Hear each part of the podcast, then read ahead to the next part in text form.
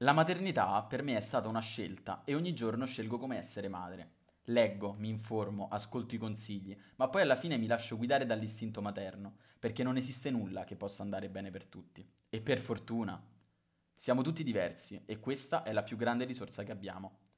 Ogni tanto immagino che gran disastro sarebbe stato se avessi ascoltato i consigli di tutti, perché è così che ci si mette nei casini, scollegandoci da quello che sentiamo giusto per omologarci al pensiero collettivo. Quando Aurora aveva due mesi e si addormentava dolcemente tra le mie braccia, c'era sempre qualcuno pronto a consigliarmi di abituarla a dormire da sola. A due mesi. Da sola. Ma perché? Se no prende il vizio, era la risposta più gettonata. E io pensavo, bene, se prende il vizio di sentirmi vicina, felice di esserci, di sentire il mio amore anche attraverso la pelle, allora vado avanti così.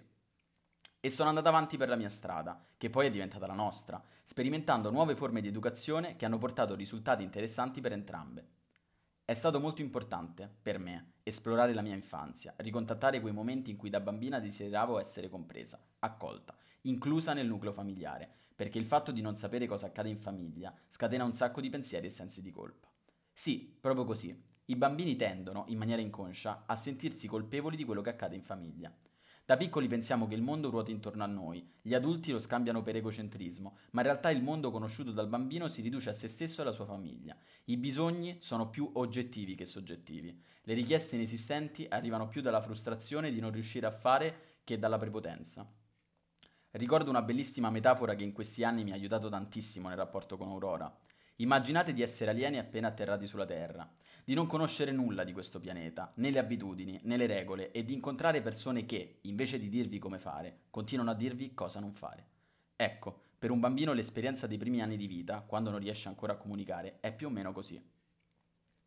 Alla luce di tutto ciò, io da sempre spiego, con le parole più semplici che conosco, quello che sta accadendo in famiglia, perché verbalizzare fa bene a noi e a chi ci circonda, ci aiuta a capire, ad essere capiti, anche a trovare nuove soluzioni e perché no, ad orientarsi nella direzione giusta. Ricordo ancora una meravigliosa conversazione avuta due anni fa con Aurora. Aveva due anni, mi stava aspettando a casa con la nonna e io avevo fatto una brutta litigata con suo papà. Sono arrivata furiosa, mi si leggeva in faccia. Aurora mi è saltata in braccio per la sua dose di latte giornaliero. Abbiamo fatto l'allattamento molto prolungato e mi è venuto naturale spiegarle cosa mi stava succedendo. Il dialogo è andato più o meno così. Sono molto arrabbiata con papà, le dico. Perché? mi chiede. Perché ha fatto qualcosa che per me è molto grave, le spiego. E quindi? Ecco, devo dire che sentire questa domanda mi ha aperto un file nel cervello e sono andata nella ricerca di una soluzione.